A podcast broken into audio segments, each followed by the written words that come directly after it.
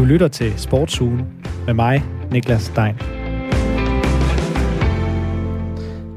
Velkommen til netop Sportsugen på Radio 4, dit ugenlige sportsmagasin, hvor vi vender og drejer en masse sportsemner, som vi synes skal have en ekstra omgang i Manation. Og vi starter lige om lidt i Hestemanation, for om lidt der spørger jeg, om man passer godt nok på hestene i hestesporten. Og det er selvfølgelig aktuelt at tage med, efter der lige har været afholdt et et meget succesfuldt dansk VM i ridesport i Herning. Det skal også handle om en masse cykelsport, der selvfølgelig ikke har sluppet sit greb i Danmark, og vi skal forbi sejlsport, fodbold og bowling. En alsidig palette, og den bliver kun endnu bedre, hvis du blander dig. Du kan skrive ind på sms hele tiden den kommende time, hvor vi sender sportsugen. Det gør du ved at skrive en sms, som du sender på 1424. Og du må gerne inkludere dit fornavn og hvor du kommer fra. Det var altså en sms, som du sender afsted til 1424. Det her sportsugen på Radio 4. Mit navn er Niklas Stein. Velkommen til. Radio 4 taler med Danmark. VM i ridesport på dansk grund blev færdigudviklet i weekenden i Herning, og det blev kan jeg roligt sige, en bravende dansk succes med et væld af medaljer her blandt flere historiske af slagsen. Det har vi også dækket her på Radio 4, øh, men der er noget, der følger med, når man snakker hestesport, som vi også skal vinde, og det er hestevelfærd. For hvem er egentlig atleten i den her sport? Er det rytteren, eller er det hesten, og er hesten så at sige med på lejen. Det skal det handle om her det første stykke tid af sportsugen, og der er meget at tage fat på, når det kommer til hestevelfærd, så vi forsøger at gøre det så fokuseret som muligt, for vi kan slet ikke nå hele vejen rundt på øh, et kvarters tid, som er det, vi har til emnet i dag. Derfor har jeg valgt, at øh, vi nu skal kigge nærmere på det begreb, der hedder nervesnit eller neurektomi, med sådan et mere, skal vi sige, akademisk udtryk. Kort fortalt, der betyder det, at øh, man snitter en hest nerve, hvis den har en skade, så den ikke længere kan mærke smerten. Det er nemlig et, øh, skal vi sige, kontroversielt begreb i rideverdenen, og et, jeg stødte på for nylig, og det vil jeg så gerne bruge som afsæt til at blive klogere på, hvordan man tager hensyn til hestens ved og vel, når det kommer til den sport, hvor man jo på sin vis gør hestene til atleter. Det kan jeg nu blive klogere på med to gæster. Jeg byder først velkommen til dig, Ulf Elstrand, formand i Dansk Rideforbund. God formiddag. Ja, god formiddag. Ulf Helstrand, nu sagde jeg, at øh, vi skal ind og øh, fokusere, men jeg vælger alligevel lige at starte med et overordnet spørgsmål. Er det dit indtryk, at hestene er, så at sige, med på lejen, hvad angår hestesport? Ja, det mener jeg bestemt, det er. Og man skal også vide, at øh, vi passer rigtig meget på den, fordi vi vil ikke ødelægge vores egen sport, og hestevelfærd er noget, som vi gerne vil tage teten i, og er meget åbne for nye tiltag, så frem det dokumenterer, at vi kan bedre hestevelfærd. Der vil vi til hver en tid være åbne for at både revidere regelsæt og alt muligt andet. Øh, så, så det er bestemt noget, vi tager. Det er vores første prioritet simpelthen i vores sport. Ellers er det nødlagt. Mm. Og jeg vil som sagt gerne øh, fokusere, fordi der, vi har desværre ikke en hel time til det her ene emne. Det kan være, at vi får det på en anden tidspunkt. Så vi bliver nødt til at fokusere på en ting, og jeg har valgt det her meget konkrete greb, nervesnitning, som jeg tror, selv for udforstående lyttere, er nogenlunde øh, til at forstå. Øh, hvad, hvad, hvad siger reglerne hos Dansk Rideforbund øh, om, om, om nervesnitning? Men,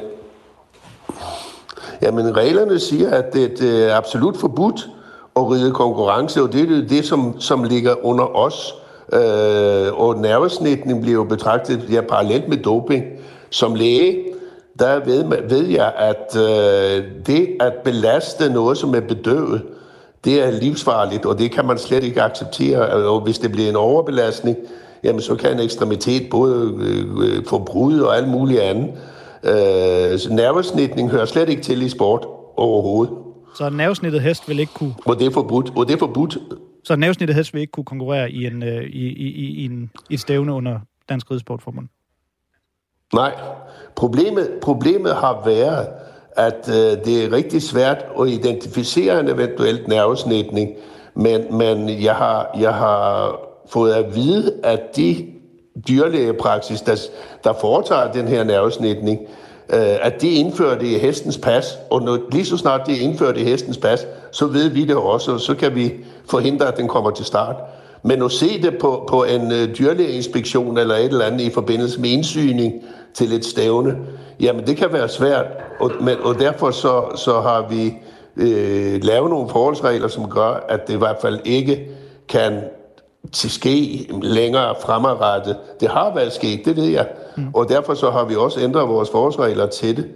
Øh, hvorfor dyrlægerne laver nervesnitning, jamen de må de stå for, men, men, men det er jo den ultimative smertedækning. Og det vil sige, jeg kunne forestille mig, uden, uden at have kendskab til den del af det, at man måske har en ældre hest, som kan gå og hygge sig, øh, uden, uden at belastes overhovedet i en sommer eller et eller andet. For alternativet, det, det vil efter min bedste overbevisning være, at øh, hesten skal slås ned, hvis det ikke smertemæssigt kan dækkes på anden måde end nervesnitning.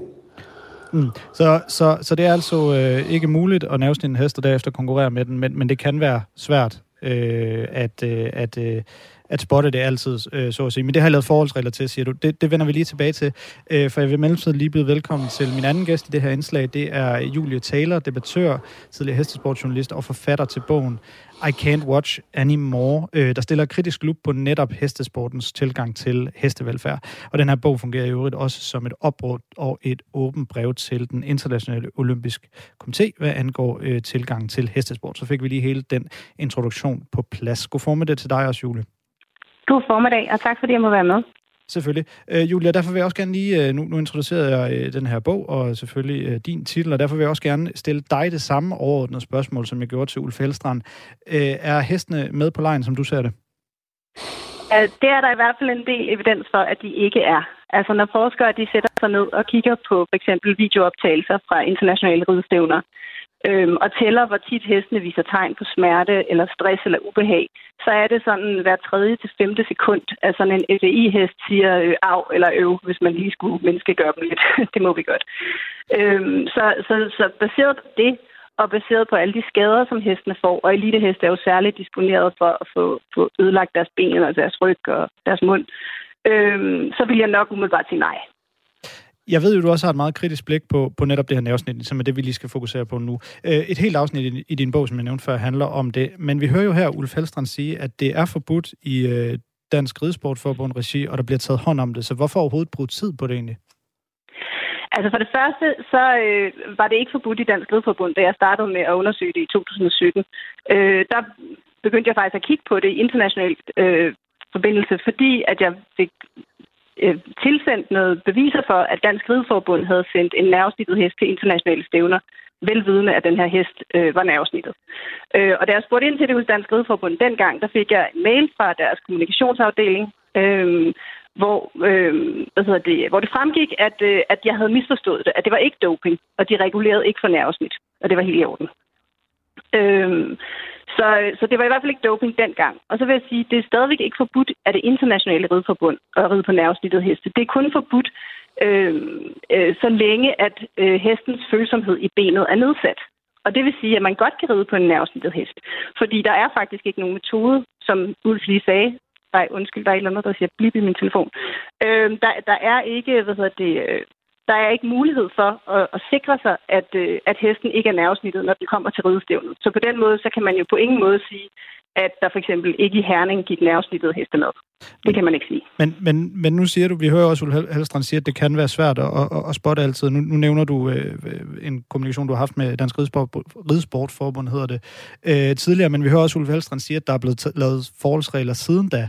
Så er det ikke blevet håndteret, den her problematik, du kommer med? Jeg er ikke helt sikker på, hvad det er for nogle forholdsregler, man tager. Altså, det er fint, hvis der er nogle dyrlæger, der skriver det ind i passet, men det er jo ikke et lovkrav. Og det tænker jeg, det har man i Tyskland, at hesten skal simpelthen slettes, som konkurrencehesten bliver nervesmittet. Det kunne man jo starte med at kigge på, men det er jo noget, Fødevareministeriet skal gøre. Det kan Rideforbundet jo ikke selv gøre. Øh, så det vil jeg da synes var positivt, hvis Rideforbundet går ind for det, så synes jeg da absolut, at de skal bede Fødevareministeriet om, at det bliver skrevet ind som lovgivning, at det skal dyrlæger simpelthen. Fordi det skal de ikke nu, så der er ikke nogen måde at holde opsyn med det.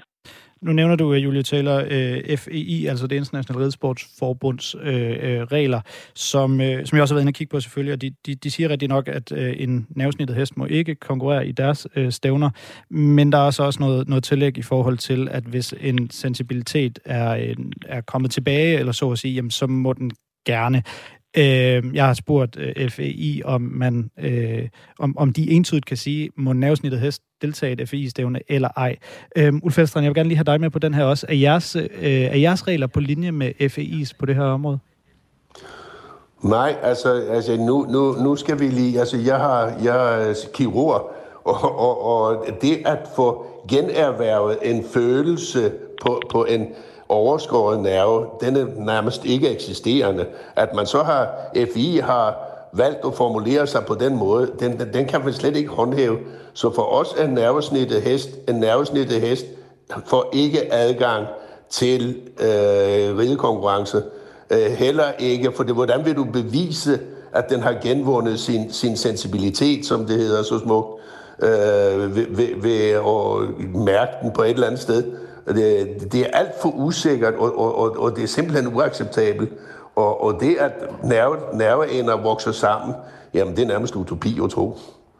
Men... Så derfor, derfor, derfor så, så, så, jeg skal nok tage fat i det internationale rideforbund, hvis det formulerer på den måde, fordi det er uhørt. Jeg er helt enig.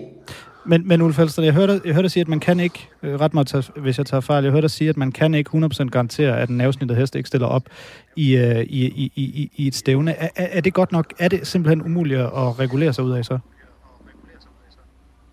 Jamen, det, det, det, det, det er jo umuligt at regulere sig ud af det, hvis, det ikke, hvis man ikke kan se, at hesten har været behandling i hestens pas.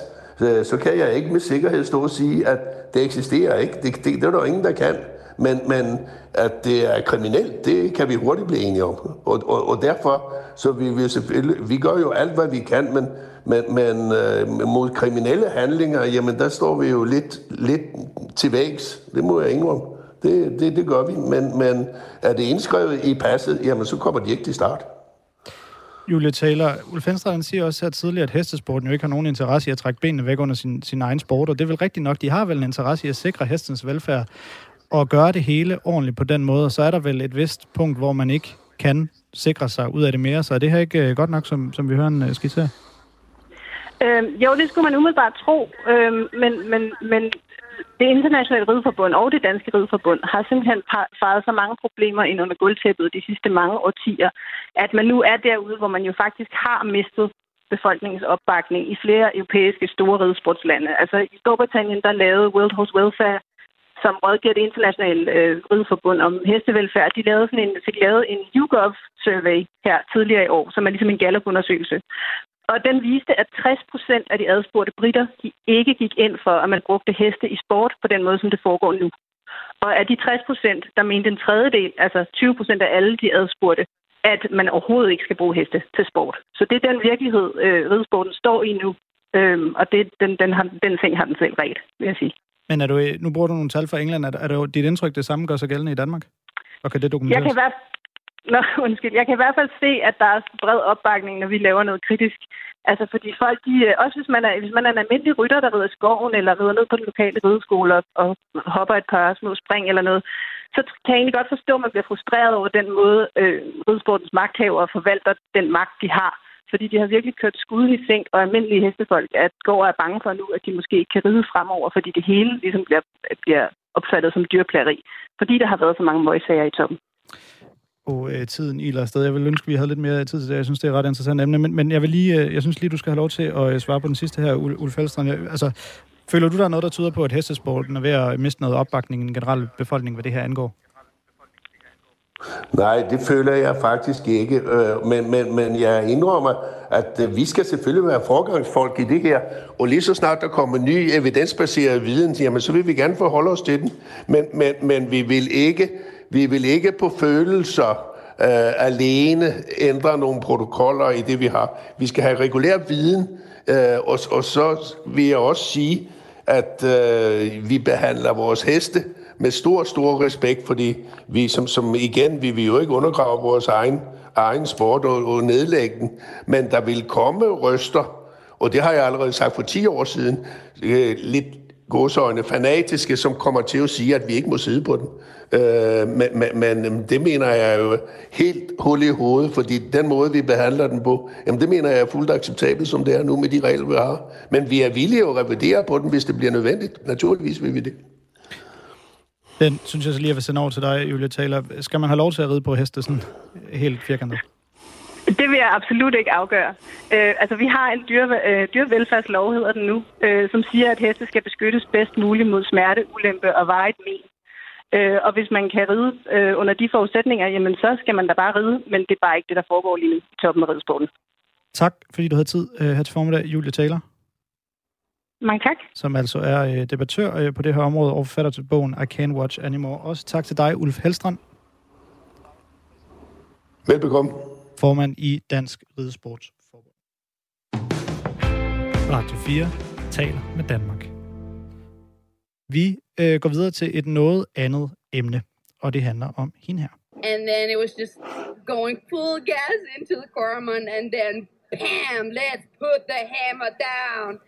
Der er nemlig stor forskel på, hvordan sportsstjerner fremstår i medierne og i interviewsituationer. Tænk for eksempel på en her, så det er Utrup Ludvig, som vi lige havde med, og så et interview med, det kunne være på den anden side Jonas Vingegaard eller Kasper Dolberg, al respekt til dem, men der er ikke lige så meget liv i. Fremtoning i medierne kan både have noget med strategi eller branding og personlighed at gøre. Nogle øser bare mere ud af deres følelser end andre. Og for at gøre os klogere på, hvordan den her forskel egentlig påvirker atleternes brand, skal vi kalde det, og brandmuligheder, ja, der har vi nu Sune Bang med, som er kommunikationsrådgiver og netop ekspert i branding. God formiddag til dig, Sune. God formiddag. Jeg havde dig med der, det var godt. Hvordan, Sune Bang, vil du beskrive forskellen på den måde, som Cecilie Utrud Ludvig og Jonas Vingegaard agerer på i, øh, i medierne? Altså, jeg, jeg, jeg tror, vi, når vi hører sådan en lille klip her fra Cecilie, så, så altså, vi kan jo ikke lade være med at smile, vi kan ikke lade være med at grine, og vi kan jo mærke det, og det er jo i virkeligheden det, det hele drejer sig om. Altså, sport er jo de store følelser, og der er godt nok mange sportsfolk, der næsten sådan svarer som politikere, øh, det forventelige svar, sådan noget, der er ingen tvivl om, eller bolden er rund, eller et eller andet sådan noget, øh, vi har hørt tusind gange. Og lige så snart vi ser øh, nogle sportsfolk sådan bryde ud af de her normale rammer, jamen altså så, øh, så lever vi jo med det. Det er jo i virkeligheden, øh, er det ikke kliché-spørgsmål nummer et for en sportsjournalist, det er, hvad føler du? Jo, det kan jeg, øh, og så, det kan jeg dokumentere. Efter, altså, efter, ja, ikke? Altså, efter, et, efter et nederlag, eller efter en, en sejr, så, øh, så vil vi jo gerne have en bid af de følelser, for det er jo det, vi sidder og ser det for. Så når folk, øh, når, når, når folk svarer sådan her, så er det jo bare befriende, og altså, man sidder bare og griner eller græder med. Sune Bang, jeg, nu kommer jeg også med, nu sagde jeg, nu kunne jeg dokumentere det andet, det, det kan jeg jo reelt ikke, og det næste bliver også en, lidt en, en synsning, men, men jeg synes, det seneste år, der er der blevet skruet sådan lidt op for følelserne hos mange sportsfolk, eller vi kender rigtig mange af os, Cecilie Utrup Ludvig, øh, fodboldlandsholdet, under EM var det under en trist, øh, en, en, en trist forudsætning med, med Christian Eriksens kollaps, men, men dog alligevel, man, man, man så nogle følelser komme, komme ud på skærmen. Så er der mm. Holger Rune, der er ham her, hvis vi lige skal i udlandet, den australske tennis-kontroversen, øh, Nick Kyrgios. Præcis. Folk, Curious. der virkelig ja. udtrykker deres følelser på, og efterfølgende, når de får stukket øh, på banen, når de får stukket et, et, et, øh, en mikrofon og et kamera i ansigtet. Hvorfor er der den her store forskel på, hvor mange følelser forskellige sportsfolk viser? Altså, øh, folk er jo selvfølgelig forskellige, og der er også en del, der er medietrænet og ikke er trygge ved. De er cykelrytter og ikke øh, øh, mediefolk. Øh, så derfor er folk jo også forskellige. Men, men der er jo også sket en, en bevægelse i samfundet i det hele taget om, at, at følelser, øh, svagheder, øh, sårbarhed øh, er blevet mere accepteret. Øh, og derfor så er det jo også noget, der afspejler sig i øh, Øh, de sportspersoner, der bliver interviewet, øh, ageren. Altså, er de, er de, altså det, er jo, det er jo efterhånden svært ikke at se, en, om så er det en pokalfinale, eller, eller nogen, der vinder et mesterskab, eller for den så skyld øh, også Tour de France, at der ikke er børn med på podiet eller inde på banen. Øh, og det, det er jo fordi, at de også er hele mennesker. Det, der selvfølgelig er risikoen, øh, som, som med alt muligt andet, det er, at hvis alle gør det samme, så bliver det for meget øh, Øh, så er det, at vi måske bliver trætte af at se øh, sportsfolk stå og græde. Øh, eller, eller, altså, jeg, jeg, jeg, der er ikke, altså, Cecilia er ret unik i den her sammenhæng her, fordi det er som om hun bare, ligesom når hun cykler, bare giver slip og bare giver den fuld gas øh, bagefter. I, men, men det er jo bare mere interessant. Altså, vi, vi kan jo alle sammen huske, når Jesper Skiby blev interviewet, så vidste man godt, at nu blev det sjovt, og der blev sagt nogle mærkelige ting. Eller Brian Nielsen i gamle dage. Eller Zlatan, Øh, og, og hvor Vingegaard, han er mere cool og rolig, og man kan ikke forvente at få mere end, end, end de klassiske svar, men til gengæld så viser han, at han er et helt menneske med sin, sit barn og sin, øh, sin kæreste. Og det er altså det, vi grundlæggende søger i sport, det er følelser. Og det er jo virkelig synes er interessant at høre dig om, øh, Sune Bang. Det er jo, hvilke brandingmæssige fordele er der så ved at agere, som for eksempel for at hive frem igen, Cecilie Utrup vi øh, gør? Jamen altså, det er, øh, er kæmpestor værdi. Øh, nu nævnte du selv Dolberg før, som øh, hvert fald øh, tidligere, og sikkert også snart igen, havde en fantastisk karriere øh, og, og, og, og lavede nogle fantastiske bedrifter, men, men man kunne ikke forvente, eller for det skal også Christian Eriksen, man kan ikke forvente, at man, man bliver reddet rundt eller får noget, man ikke i forvejen forventede, man, man fik af dem. Men i kommunikation, der er følelser det, der altid bliver let efter, at skabe en følelse hos, hos modtageren. Og de mennesker, der kan det, det, der, der, der accepterer vi næsten også, at de nogle gange kommer over følelserne. Det har vi jo set med Zlatan, det har vi set med øh, Erik Cantona i gamle dage, og det har vi også set med Curious, og kommer til at se endnu mere, at de, at de øh, er bare øh, 100 procent. Og det, det, det har en kæmpe værdi, specielt for, hvis vi nu laver sådan en lidt forsimplet øh, Øh, sponsorbetragtning. Øh, Nike har altid øh, valgt øh, lidt bad boys i, øh, og girls i, øh, i dem, de har sponsoreret, øh, hvor at Adidas har valgt de lidt mere pæne i klassen. Øh, og der ved man bare, at det har en langt større gennemslagskraft. Specielt også, når vi så taler om sociale medier, som jo er en stor del af kommunikationen. Jamen, der har vi lyst til at, at se mennesket, og ikke bare det andet, og det har kæmpe værdi. Tak fordi du har tid til at sætte os øh, ind i det her til formiddag, Sune Bang. Jamen tak, fordi jeg måtte være med i nok Danmarks mest interessante sportsprogram. Ej, hvor du fætter. jo, nu kan du godt græde lidt, eller et eller andet. det er godt. Jeg prøver. Tak for det, Sune Bang, som altså er kommunikationsrådgiver og øh, branding-ekspert, og tydeligvis også god ven af, af programmet. Radio 4 taler med Danmark. Vi går videre til sejlsport, for i morgen der begynder en afdeling af det, som de i hvert fald selv gerne vil kalde sejlsportens Formel 1. Det er det, der hedder Sail GP. Det begynder i Danmark, i København for første gang. Det har også tidligere i sæson 2 været i Aarhus, og nu skal det så til Danmark. Og det kommer til landet på et sportsligt rigtig godt tidspunkt, for den danske båd, som er med, den kommer fra det seneste event i Plymouth i England, med en podieplacering, og det er bådens hidtil bedste placering. Og i morgen og i overmorgen går det så løs i Danmark, så på den måde er der noget at se frem til for de danske øh, fremmødte fans, i, i hvert fald i forhold til, hvis man går og håber, at den danske båd måske endelig kan øh, nå op på en af de øverste to placeringer. Jeg ringede tidligere i dag til øh, en af de danske besætningsmedlemmer, Martin Kirketerp, der er såkaldt grinder på båden, for at høre, hvad de så egentlig forventer sig i København her i weekenden. Vores sportslige forventning er helt klart, at øh, vi skal ud og kæmpe mere om podiumpladserne. Det, det gør vi hver gang, vi tager på vandet fordi det kan vi godt. Øhm, vi vil altid kæmpe om at være med på podiumpladserne og i finale så den sidste dag. Det er, det er det, vi går efter, hver gang vi går på vandet. Og det er jo så som sagt øh, på hjemmebane i sejler i øh, København. Øhm, lad mig lige prøve først at fokusere øh, på det i forhold til sejlsport. Altså, er der noget, er der nogle hjemmebanefordele i at sejle på, sejle på et, et, et, et et dansk øh, farvand kontra i England, hvor I sejlede senest?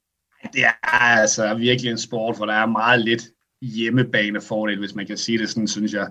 Det her CLGP, det er sådan nogle hurtige race, så det er ikke, det er ikke, der er ikke meget ved, ved hjemmebanefordelen. Der er noget med, at man kan slet hvordan ting fungerer derhjemme og udenom, og, og sådan nogle ting, som man kan måske... Det er nemt at slappe af i København, ikke? Øhm, men generelt så er det ikke, det er ikke fordi, det er en kæmpe fordel med, med vind og vejr. Det, det virker nogenlunde ens hele vejen rundt i verden. Øhm, det, der kunne være en fordel, det er, at der forhåbentlig kommer et kæmpe stort publikum ud og, og hæpper på os fredag og lørdag. Det, det kunne godt være, at det vil det giver os et lille boost, så vi kunne være med til at komme med i finalesalaserne på lørdag. Det håber vi. Hvor meget er det noget, man, øh, man mærker ude på vandet? For jeg er, jo, jeg er jo langt ude på vandet i forhold til, hvor tilskuerne øh, sidder det kan jeg love dig for, at det er faktisk noget, vi godt kan mærke, fordi vi sejler så tæt på land, så vi kan faktisk godt høre folk, når vi kommer tæt forbi, og vi kan se folk, og vi kan se banner, og vi kan, vi kan mærke stemningen, når der ligger både på vandet, som hujer og hejer, når man, når man fyrer forbi med alt for mange kilometer i timen. Så det er faktisk noget, vi rigtig godt kan mærke, og det er noget, vi sætter stor pris på, og det er fedt at se. I kommer jo faktisk øh, med noget øh, med, med noget forhistorie i forhold til at sejle på hjemmebane. I har jo sejlet i den seneste sæson, sæson 2, i, øh, i Aarhus. Øh, hvad, hvad tog du med fra den oplevelse sådan, i forhold til at sejle på hjemmebane? Det kan, det kan jeg stadig godt huske, og det giver stadig lidt kuldegysninger. Der var rigtig mange mennesker, og der var rigtig god stemning på havnen, og det var super fedt at sejle helt ind forbi på sådan en flyby, hvor vi er helt inde, helt inde ved, hvor man nærmest kan, kan, kan komme ud i båden, hvis man, det skal man selvfølgelig ikke, men, øh, men, men hvor man virkelig bare er så tæt på, og så høre, høre stemningen og høre folk, og det, det, er, det var en fed oplevelse. Det var en fed oplevelse at se den opbakning, der var der. Øhm, så det, det kan vi alle sammen stadigvæk huske. Og det er fedt at få lov at vise det her, vi er så glade for til, til, til danskerne og dem, der bor i byerne og dem, der kommer langvejs fra for at se det. Det er, det er jo en fed oplevelse og, og en gave at få lov til at gøre det også. Vise, hvad det er, vi laver til alle, der bor her. Hmm. I, I kommer som sagt med, med, den, med den hidtil bedste placering sådan i, i relativt øh, nylig hukommelse. Um, hvad er det, og, og det skal jo så lige sige, at de har jo generelt stille og roligt øh, krabbet jer frem i, øh, i stillingen øh, generelt og, og i de enkelte Grand Prix. Hvad er det, I er blevet bedre til? Vi arbejder meget målrettet. Det gør alle hold selvfølgelig, men, men vi, vi, er, vi er blevet gode til at, at finde de, prioritere de vigtigste ting. Hvad er det vigtigste for os at træne det nu? Hvad, hvad er det, der, der mangler mest lige nu? Hvad er det, hvor er det de lavest hængende frugter hænger for os, og så få prioriteret dem. Um, og så skal man jo også huske, at sejlsport er lidt tricky på den måde, at, at du sagtens har en god weekend, og så en dårlig weekend. Det kan du i alle sportsgrene, ikke? Men, men det, lykke, det begynder at lykkes for os at få sat en hel weekend sammen nu med, med en del gode salas. Det gjorde det i England. Ikke? Tidligere har det været sådan, at vi har haft en dårlig dag og en rigtig god dag, og nu begynder det forhåbentlig at være et mønster, at vi kan begynde at sætte to gode dage sammen. Ikke? Så begynder det at, at være rigtig sjovt her i træningen op til, der havde I øh, besøg af Kevin Magnussen, der var med ude på øh, båden, altså den danske Formel 1-kører, og det er jo sådan, at CLGP gerne vil promovere sig som værende øh, sejlsbådens øh, Formel 1. Det, det kan jo virke som en sjov gimmick at have øh, Magnussen med ude på båden, men, men er der også noget sparring eller noget erfaringsudveksling, man kan lave mellem øh, den, så at sige, rigtige Formel 1 og så sejlsportens øh, Formel 1?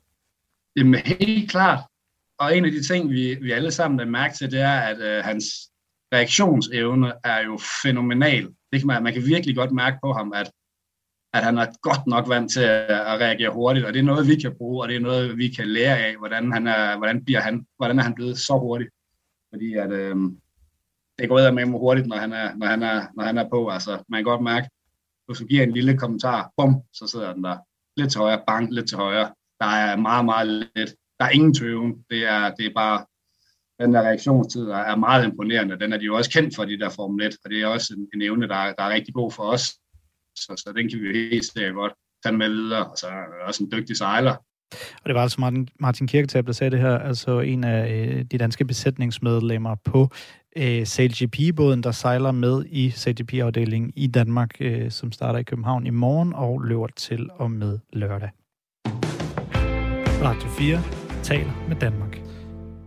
Jeg har fået en sms fra Henrik, der skriver, Hey, verdens bedste supercross kører er dansk. Han lægger støvlerne og hjelmen på hylden efter et vildt stånd med spring over en flyvende helikopter er det ikke værd at nævne? Og jo, øh, Henrik, det er da bestemt værd at nævne. Jeg, øh, jeg vidste det simpelthen ikke. Men jeg har lige fået min gode producer Gustav til at, øh, at dobbelttjekke, og det er rigtigt, der er en Alex Porsing supercross-kører, der stopper, øh, fortæller han i hvert fald til TV MidtVest. Hans far tror dog ikke på, at det er et endelig farvel, kan jeg lige sige, som ekstra note. Så fik vi også lige den med. Godt, I kan hjælpe til øh, derude, og du kan selvfølgelig skrive til mig hele vejen frem til kl. 12. Det gør du ved at skrive en sms til 1424. Nu skal det så handle om det, der foregår op i hjernen, når man dyrker sport på et højt niveau. For kriser i sport er selvfølgelig meget almindeligt. De rammer stort set alle hold og i kortere eller længere tid. Det er afhængigt af, hvor det rammer, øh, er det, og der er også længere eller kortere snor i forhold til, hvornår der er tale om en egentlig krise. Men det er vist hverken for tidligt at tale om kriser i fodboldklubber som OB eller Manchester United lige nu. OB ligger sidst i Superligaen, mens Manchester United ligger sidst i Premier League, blandt andet efter en 0-4-afklapsning hjemme på Old Trafford mod danskerklubben Brentford. Men, og det er derfor, jeg synes, det kunne være interessant lige at pulle de her to situationer sammen og snakke om det sådan mere generelt. Hvordan havner klubber, store som små, i de her kriser? Det spørgsmål vil jeg gerne stille Christoffer Henriksen, der er sportspsykologisk konsulent i Team Danmark, og som jeg har med mig nu. Og Christoffer Henriksen, hvad er det, der sker, når en klub pludselig, eller måske skal vi sige, gradvist er i krise? Jamen, der, der kan jo selvfølgelig ske mange ting, og jeg tror, det er vigtigt lige at starte med at sige, at, at det er jo ikke sikkert, at det handler om noget mentalt. Der kan være mange grunde til, at en klub kommer i krise. Det kan jo handle om alt fra økonomi over, hvem man har på holdet. Der kan være skader og alt muligt andet. Øh, og det, så der kan være mange ting, ikke? Men, men, men lad os prøve at dykke ned i den del af det, som er det mentale. og som næsten altid, i hvert fald om ikke andet, så bidrager til, at, øh, at, en, altså, at nogle få øh, problemer og nederlag og sådan noget går hen og bliver til en reel krise. Og, og det kan man godt sige noget om, ikke? Altså, at, at det der jo så sker, når man først begynder at tabe nogle kampe, eller tingene begynder at gå en imod, øhm, som jo, som du selv siger, er helt normalt. Det er også meget normalt, at den måde, man reagerer på det på, det er, at man du ved, bliver lidt mere i tvivl, lidt bekymret, åh oh, nej, hvad sker der nu? Ikke? Hvorfor, hvorfor sker det her lige nu? Hvad er det, vi gør forkert? Der er nogle ting, der ikke virker osv. Det, det er en helt almindelig menneskelig reaktion, når tingene ikke går ens vej. Men nogle gange, så kan de der almindelige, sådan, øh, helt almindelige sådan, tanker og følelser få lov til at puffe til måden, man er på på banen, og måden, man agerer på som hold. Altså, det kan være, at nogle af de bedste spillere, de, de begynder sådan at, at tøve, når de egentlig burde tage, tage et skud, ikke? Altså, og, og lade være om at aflevere og begynde at spille alibi-fodbold.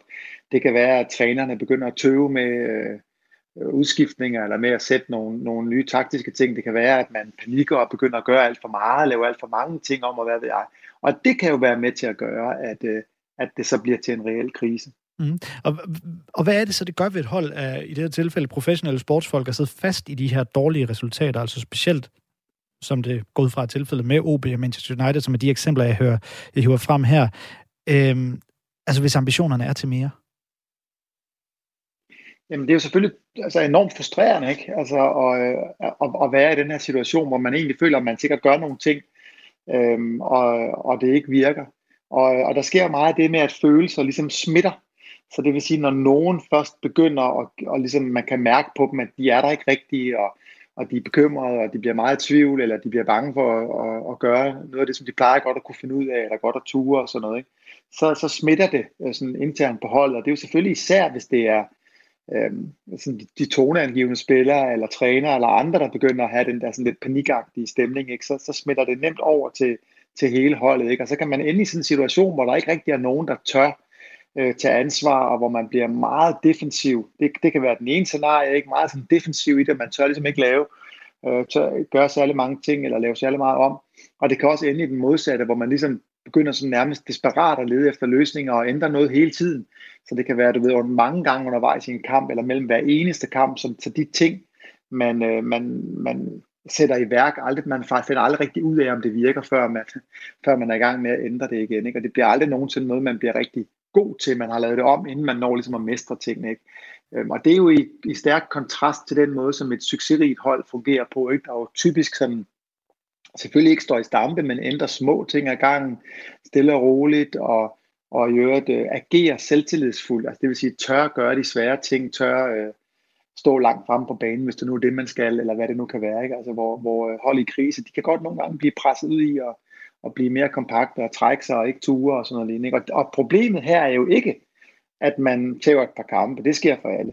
Problemet er heller ikke, at man reagerer umiddelbart ved så at blive bekymret eller i tvivl. Eller, sådan, problemet er, når det får lov at puffe til ens handlinger. Altså når man så rent faktisk begynder enten at ændre alt muligt, eller trække sig tilbage på banen, eller lade være med at tage afleveringer. Eller, eller afslutninger. Mm, mm. Og, og når vi nu snakker fodbold, så har man jo det her efterhånden velkendte redskab i fodbolden, der hedder en trænerføring. Det, det er noget, nogen hold øh, ofte bruger til ligesom at nulstille i kriser, og lige om lidt, der skal vi jo rigtig snakke med en, som, som har prøvet at sidde i det her varme sæde som, som fodboldtræner i den danske Superliga. Øhm, jeg ved, du, øh, Christoffer Henriksen, ikke nødvendigvis mener, at det er en fordel at få en ny træner ind, når det går dårligt. Hvorfor ikke det? Jamen, det, det kan det jo være, hvis ens analyse er, at udfordringen er, at man har fået en forkert træner ind, som ikke er dygtig nok, eller som ikke passer til holdet. Men det er jo ikke tit, altså det er jo ikke oftest derfor. Det bliver jo mere sådan en, en, øh, en, sådan lidt en panikløsning, hvor man skifter for at gøre noget. Og, øhm, og der, der kan man nogle gange godt sådan blive, man kan godt ende med at blive bekræftet i, at det er det rigtige at gøre, fordi hvis man har tabt otte kampe i streg, så skifter man træner, og så, så vinder man enten den 9. eller den 10. Men, men, det, men det, det vil man givetvis gøre alligevel. Altså, man kan sige, det er meget, meget få hold, der taber 9 kampe eller 10 kampe, eller sådan noget, så man har jo statistikken på sin side på en eller anden måde. Ikke? Altså, og, og jeg synes, at vi har, jeg har set nogle tal, der viser, at det der med at skifte træneren, ikke bidrager sådan statistisk set til, at man kommer hurtigere tilbage. Altså de fleste vil sådan set have ændret det der alligevel. Øhm, så jeg tror bare, at det, nogle gange så handler det også om at, om at, at have koldt vand i blodet og, og prøve at få snakket med trænere og spillere om, øhm, hvad er det, vi oplever lige nu, ikke? Altså, få skabt et miljø, hvor man kan dele med hinanden og sige, det, jeg har det sgu sådan her med at gå på banen, der er de her ting, der, det, det, det er hårdt for mig, eller jeg har svært ved at sove før, eller jeg har svært ved at håndtere de her de ting, ikke? Og, så, og så blive meget klar på at sige, men det må man gerne, så må det gerne være, men, men hvordan er det, vi ønsker at være på banen? Hvad er det for nogle konkrete måder, vi ønsker at spille på? Hvad er vores strategi? Finde ind til kernen af det, og så være lidt tålmodig. Så, så, så, øhm, så er der en god chance for, at man kommer ud på den anden side, fordi at, øhm, hvis man i hvert fald har, har et godt hold, og man har de rigtige spillere, og man har en dygtig træner, og det har man jo formentlig, fordi man har brugt en del krudt på at, at finde de rigtige i sin tid. Og med de ord siger tak til øh, Christoffer Henriksen, som er sportspsykologisk konsulent i Team Danmark, og øh, som jeg sagde tidligere, så bevæger vi os videre til en, der meget konkret har prøvet at sidde i de her situationer. For hvordan er det egentlig at være i en klub, hvor det går den gale vej? Jonas Dahl, velkommen til øh, programmet her til Formel. Tak skal du have. Du er jo øh, tidligere Superliga-træner i blandt andet Hobro, Esbjerg og Horsens, og nu er du så ansvarlig for samarbejdet mellem FC Midtjylland og øh, den nigerianske klub FC Ebedei, som jo lige er rykket op i den næstbedste nigerianske række, hvis jeg ikke tager helt fejl. Ja, det er fuldstændig korrekt. Det er, det er vi stolte af. Ja, det kan jeg godt stå. øhm, vi snakker lige om dig en anden dag. Det er, det er meget spændende. men men nu skal vi selvfølgelig snakke om, at du har været i flere af de mindre Superliga-klubber, hvor der jo typisk dan, dansk fodboldland er, en, er, en, er, stadig en lille andedam, så, så man kan næsten ikke sige sig fri fra det, når man er en, en Superliga-trin, der har været i flere klubber. Øhm, så du har også prøvet at være i steder, hvor det typisk har været lidt mindre at gøre godt med end, øh, end andre steder. Øh, og derfor har kravet om resultater med det samme måske også været sådan lidt større for starten. Det var lidt, lidt, en, lidt en kringlet formulering fra min side. Men, men du har prøvet at sidde i situationer i Superliga-klubber, hvor øh, det går dårligt, og hvor man så begynder at snakke om det her efterhånden så famøse øh, krise, øh, den her, det her krisebegreb. Jonas Dahl, hvad, hvad sker der i en fodboldklub, når det øh, går dårligt, og man enten er i krise, eller begynder i hvert fald at snakke om det? Ja, først og fremmest så er det jo ikke øh, i, i klubben, man begynder at snakke om det først. Det er jo, altså, man, er jo, man er jo godt klar over, at, øh, at man kan, kan se, og, og, og også, øh, ja, øh, når det er, man taber kamp, en kamp, så, så ved man jo godt, at, øh, at det vil vi gerne gøre bedre næste gang. Men det der med, med krise og hvornår der skal fyres træner, det, det, det er faktisk oftest øh, et udefrakommende pres, der kommer.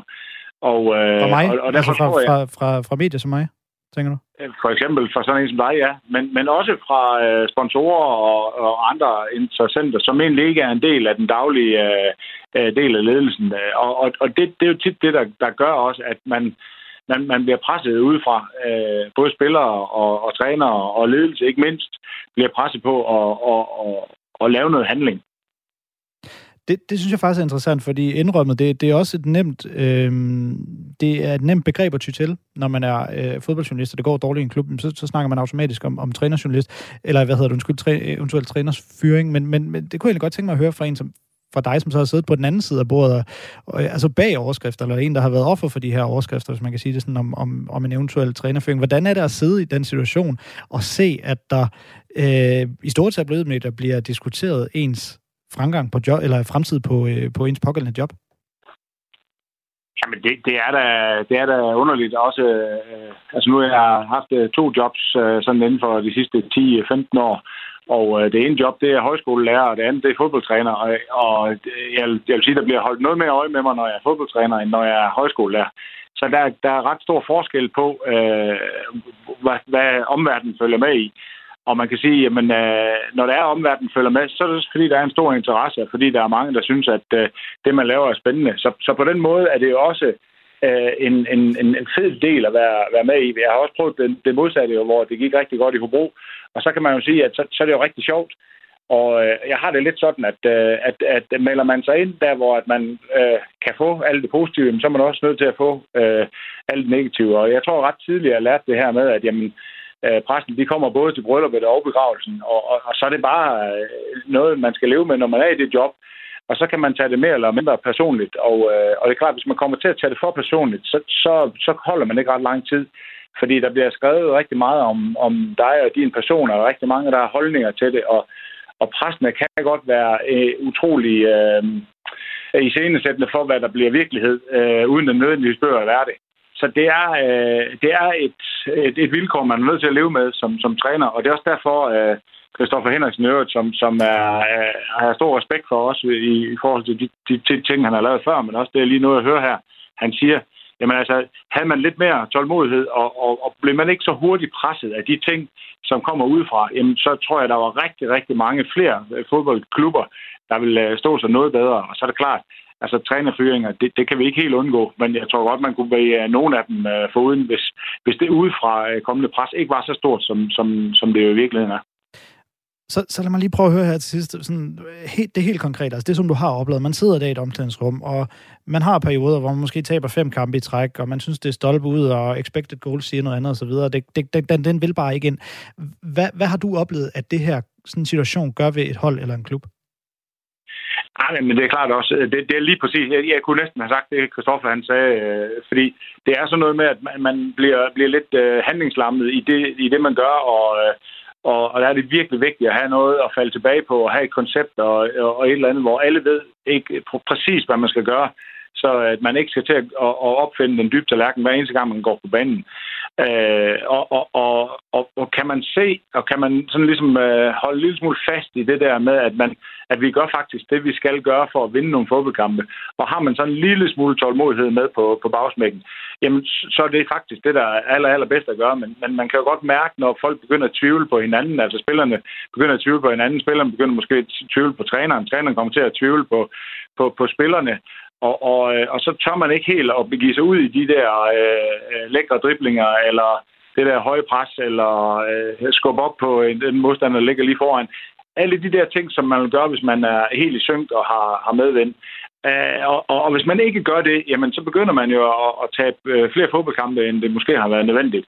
Og det er den der onde cirkel, man kommer ind i. Og det er så også det, vi, øh, vi, også før havde jeg talt om, jamen altså, hvad er det så for nogle greb, en klub har? Jamen, i, i, i det ofte, oftest, øh, så griber det til det greb, de nogle gange øh, kender med, med at fyre en træner, og så er der måske mange spillere, der måske også en, en hel træner, øh, øh, trænertrup, skulle jeg til at kalde det, men i hvert fald en, et trænerteam, der måske så kan sige sig en lille smule fri for, at jamen, den tid, han var her, øh, altså, eller det hedder det, cheftræneren, der har, vi, øh, der har vi været nødt til at underlægge os det, han synes, nu kommer der så en ny, så kan vi få lov at starte lidt fra ny. Så har vi ligesom fraskrevet os lidt den, øh, øh, det ansvar, vi, vi nogle gange også har. Så, så det tror jeg, det tror jeg er den, den største jeg sige, omvæltning, der, der, der, der, der vil ske, når det nu er, at der, der er en trænerfyring, der, der finder sted.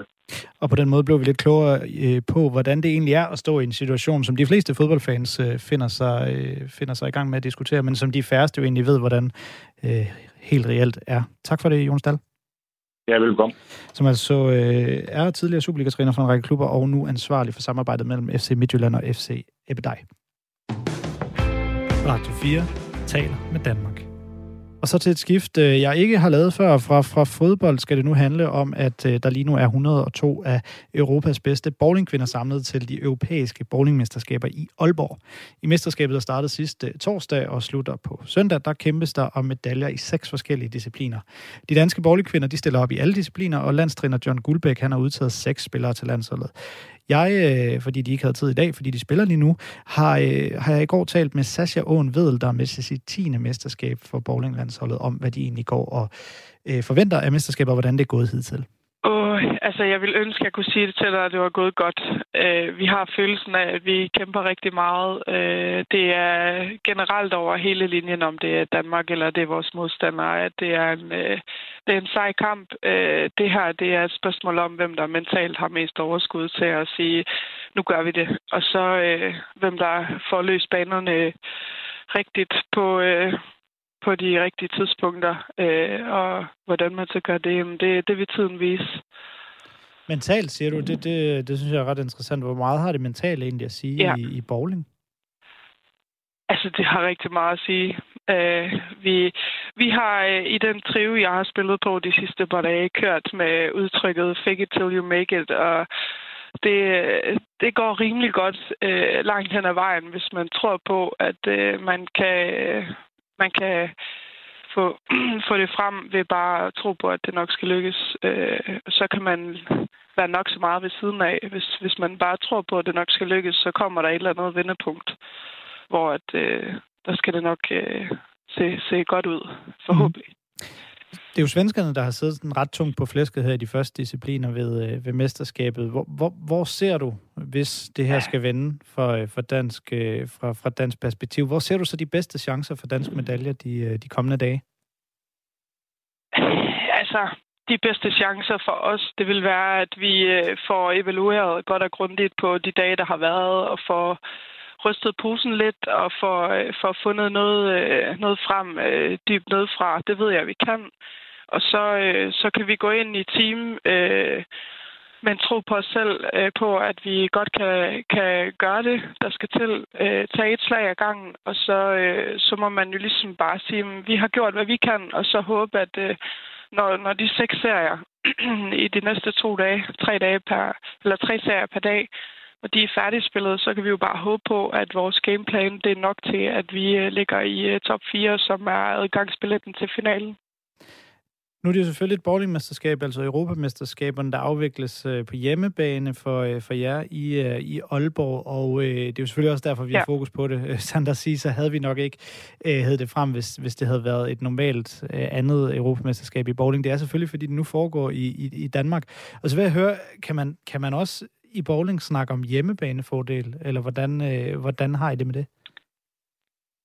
Øh, ja, det kan man godt. Altså, vi har jo, for det første har vi jo et fantastisk publikum stående bag ved os, der bare gerne vil se os bowl.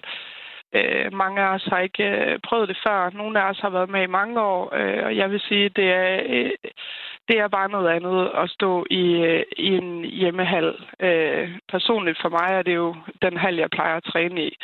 Øh, om det giver mig nogen fordele, det er svært at sige. Jeg synes, profilen er så udfordrende, så jeg har ikke nødvendigvis nogen fordele i forhold til sådan et land som for eksempel Sverige. Øh, de får lyst det bedre end os. Øh, men, men på nogle tidspunkter vil man, øh, vil man godt kunne sige, at man har en hjemmebanefordel, men her, der vil jeg ikke sige. Vi er, vi er nok udfordret til, at det, det, det synes jeg ikke, vi har. Det er ikke så lang tid siden, vi her på øh, Sportsreaktion på Radio 4 snakkede øh, om et stort øh, europamesterskab for, for kvinder i en anden sportsgren. Det var, det var fodbold. Og øh, et af de elementer, der blev øh, taget meget op, et af de emner, det var selvfølgelig øh, ligestilling. Og øh, bare fordi vi har at gøre med bowling, så synes jeg ikke, at det er, det er et emne, der skal, der skal øh, forbipasseres øh, her. Hvordan ser du som kvindelig øh, atlet egentlig på ligestilling i bowling? Altså rent, øh, rent fysisk kan det ikke lade sig gøre som damespiller og gøre det samme som, som mænd. Øh, det er umuligt. Øh, men, men det er jo mændene ligger et niveau højere end damerne, men, men jeg synes ikke, altså ligestilling, det, det, det, det er et svært ord at bruge inden for bowling, synes jeg. Altså, vi spiller jo mesterskaberne hver for sig. Det er sjældent, vi har mixmesterskaber, hvor man direkte kan gå ind og sammenligne os. Øh, herrene har heller ikke de samme øh, Øh, profiler som damerne, fordi øh, hvis herrene fik de samme profiler som damerne, ville det slet, slet ikke blive det samme, og lige så vel omvendt, hvis damerne fik herrenes profiler, så ville det heller ikke være i nærheden af noget, der er nogen, der har lyst til at spille på. Sådan sagde altså Sascha Vedel, der er en del af det danske kvindelandshold i bowling, der spiller Europamesterskaberne i Aalborg i de her dage. Radio 4 taler med Danmark. Det er ikke helt med de samme vilde scener, som vi så ved Tour de France-starten, men cykelfeltet er altså tilbage i Danmark. På snor Danmark rundt er i fuld gang. Lige om lidt starter Vuelta i Spanien, og vi har også et VM rundt om hjørnet. Så der er igen igen masser af cykling at snakke om, og det skal jeg nu gøre med Emil Axelgaard, skribent på feltet.dk. God formiddag, Emil. Ja, god formiddag. Emil, det har været øh, lige ved næsten i de første par etapper på Snor øh, Danmark rundt de to foregående dage. Skal vi forvente noget øh, dansk succes for de fremmødte fodbold, øh, fodboldfans, undskyld, cykelfans her de kommende dage? Ja, jeg synes, øh, det kan vi godt. Øh, det var en, øh, en god indstart for, for, øh, for Danmark i går. Vi har tre, øh, tre mænd, der, der kører for at, og måske kunne vinde løbet, nemlig Mathias Gjellemose og Søren Krav og Magnus Kort, som alle var, var den favoritterne i indløbet. Og øh, de skulle begge, alle tre, øh, Altså, alle tre gør det godt i går, som var den første nøgletap enkeltstarten i Athens, og de kørte alle sammen i, øh, i top 6. Så, øh, og specielt Skelmose kørte vel, vel sit livs enkeltstart. Så, øh, så, så de ligger alle sammen inden for en distance, hvor det er realistisk, at, at, øh, at de kan vinde løbet. Og specielt, specielt Skelmose, øh, som er meget, meget tæt på, øh, og er i, i superform og er, vil være rigtig skarp øh, i Vejle, som er en etape, der ligger rigtig godt til ham. Øh, han, øh, han står sådan et, et knivskarpt ud på at vinde samlet lige nu. Ja, det var jo netop altså, Mathias Gjelmos, der blev nummer to, med nærmest, nærmest mindste marken øh, til vinderen, øh, Magnus Sheffield. Øh, øh, ham her, den unge Mathias Skelmoser. Er, er, er Danmark rundt egentlig sådan et løb, hvor, hvor vi får mulighed for at se talentmassen mere end det sådan, at de etablerede navne, hvis, altså hvis vi bare kigger på de navne, der er i Danmark? Ja, det er det ofte. Det er det ofte. Øh, det er det også, øh, hvis man kigger på, øh, på historien og, og ser, hvem der har, har, har, har vundet det, både, både internationale og, og, og, og også danske navne så er det tit et sted, hvor, hvor, hvor de unge talenter de kan være over og, og vise, hvad de kan. Og, og Skjelmose har i år kørt som kaptajn på sit, uh, sit trackhold i mange af de her af de her lidt, uh, løb, der ligger lige under World Touren, og han, uh, han har vist, at han er i, i stor form. Han kommer lige fra en anden plads i, i øh, et løb, der hed Tour de, Lange, og et topresultat i uh, også, øh, som er løb på på, på nogenlunde samme niveau. Øh, så han var en af, af favoritterne på forhånd, og, øh, og det her, det kunne være et løb, som ligesom kan, kan få ham til at blive lidt mere kendt i den, i den bredere cykeloffentlighed også, for han er en, vi kommer til at høre meget mere til, og han har som sagt en, en god chance for at vinde løbet et øh, etableret og et meget stort navn, der i hvert fald er med, det er jo Egan Banal, der gør comeback, øh, den kolumbianske stjerne og tidligere Tour de France-vinder. Øhm, det, det, det er næsten ikke fair at, skulle bede dig om at, at, at, at sige noget om hans forfatning efter, efter kun to flade etapper i, i, i Danmark, men har du nogen som helst idé om hans, øh, hans niveau, om vi skal regne med mere fra ham i fremtiden? Det er meget svært at sige. Øh, det var en, nogle voldsomme skader, han havde. Øhm, og øh, han har, han har overskrevet eller overgået alle prognoser i forhold til, hvor hurtigt han kunne komme tilbage. Der var ikke nogen tilbage i, i nu kan jeg huske, det var slutningen af januar og begyndelsen af februar, der troede, at han, at han ville være, være tilbage i konkurrence allerede nu. Men han har arbejdet stenhårdt, og han, øh, han har, øh, han har været på, på højdetræningslejr her med sit hold hen over, hen over sommeren, så han er kommet rigtig langt allerede nu. Jeg synes, han så godt ud. Øhm, han, han er her som hjælper nu, øh, og han så, men jeg synes, han så godt ud øh, i det arbejde, han lavede på sit hold i, i sydvenden på, øh, på, øh, på første etape. Så, så han er kommet meget langt. Han, hans topniveau var også tårnhøjt, om han kan komme helt tilbage på det niveau, det er umuligt at sige på, på nuværende tidspunkt. Men han er kommet så langt nu på så kort tid, at, øh, at jeg synes bestemt ikke, man, man kan udelukke det.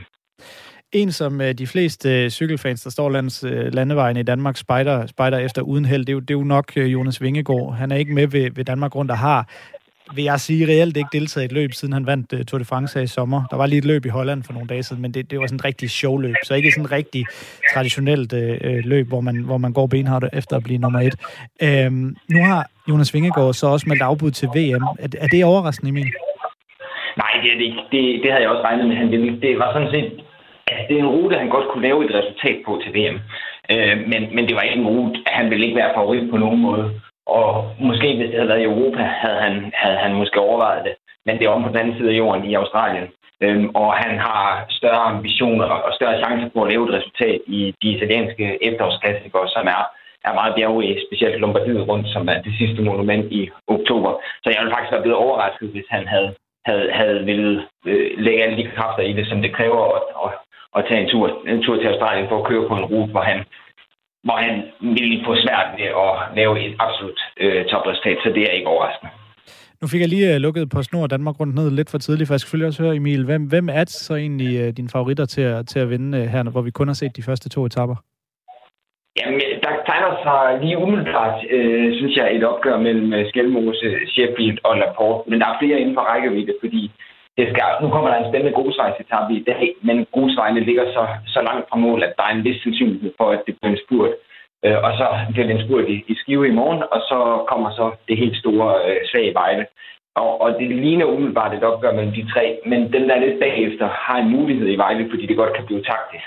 Men, øh, men det der er det spændende lige nu, Skidmose, han, han skal bare have sat Sheffield øh, i, i Vejle. Hvis han kan det, øh, og det burde være muligt. Sheffield er god til at køre opad, men han er, har ikke det punch til de kortbakker, som, øh, som Skelmose har. Den store trussel er måske Laporte, der blev træer i går, fordi han, øh, han, han vil også være skarp i Vejle og kan måske slå Skelmose i Vejle, og han er hurtig og kan få bonussekunder på de indlagte spurter, og også øh, måske i, i, i den store spurt i dag. Så, så det er ham, der er den største trussel. Udenbart det, står det mellem de tre, men, men, men i Vejle, der kan det godt blive taktisk, og så kan der være nogle af dem, der har tabt lidt tid, der kan komme bagfra. Tak for orienteringen, øh, Emil Axelgaard. Det var en fornøjelse. Som altså er skribent for Feltet.dk. Jeg kan lige øh, afslutningsvis sige, at det er ham her, Magnus Sheffield fra Ineos, der øh, fører på Danmark rundt. Det lyder dansk og hedder Magnus, men han er fra øh, USA, og så fører han ellers foran ganske danske Mathias Skelmose fra øh, Trek Segafredo. Det var alt fra Sportszonen Sportsugen på Radio 4 i øh, den her uge. Vi er tilbage igen i næste uge kl. 11 med en ny sportsuge. Husk, hvis du ikke har hørt den her udgave eller tidligere udgaver, så kan du finde den øh, på Radio 4's app, eller der, hvor du ellers lytter til podcasten. Radio 4 taler med Danmark.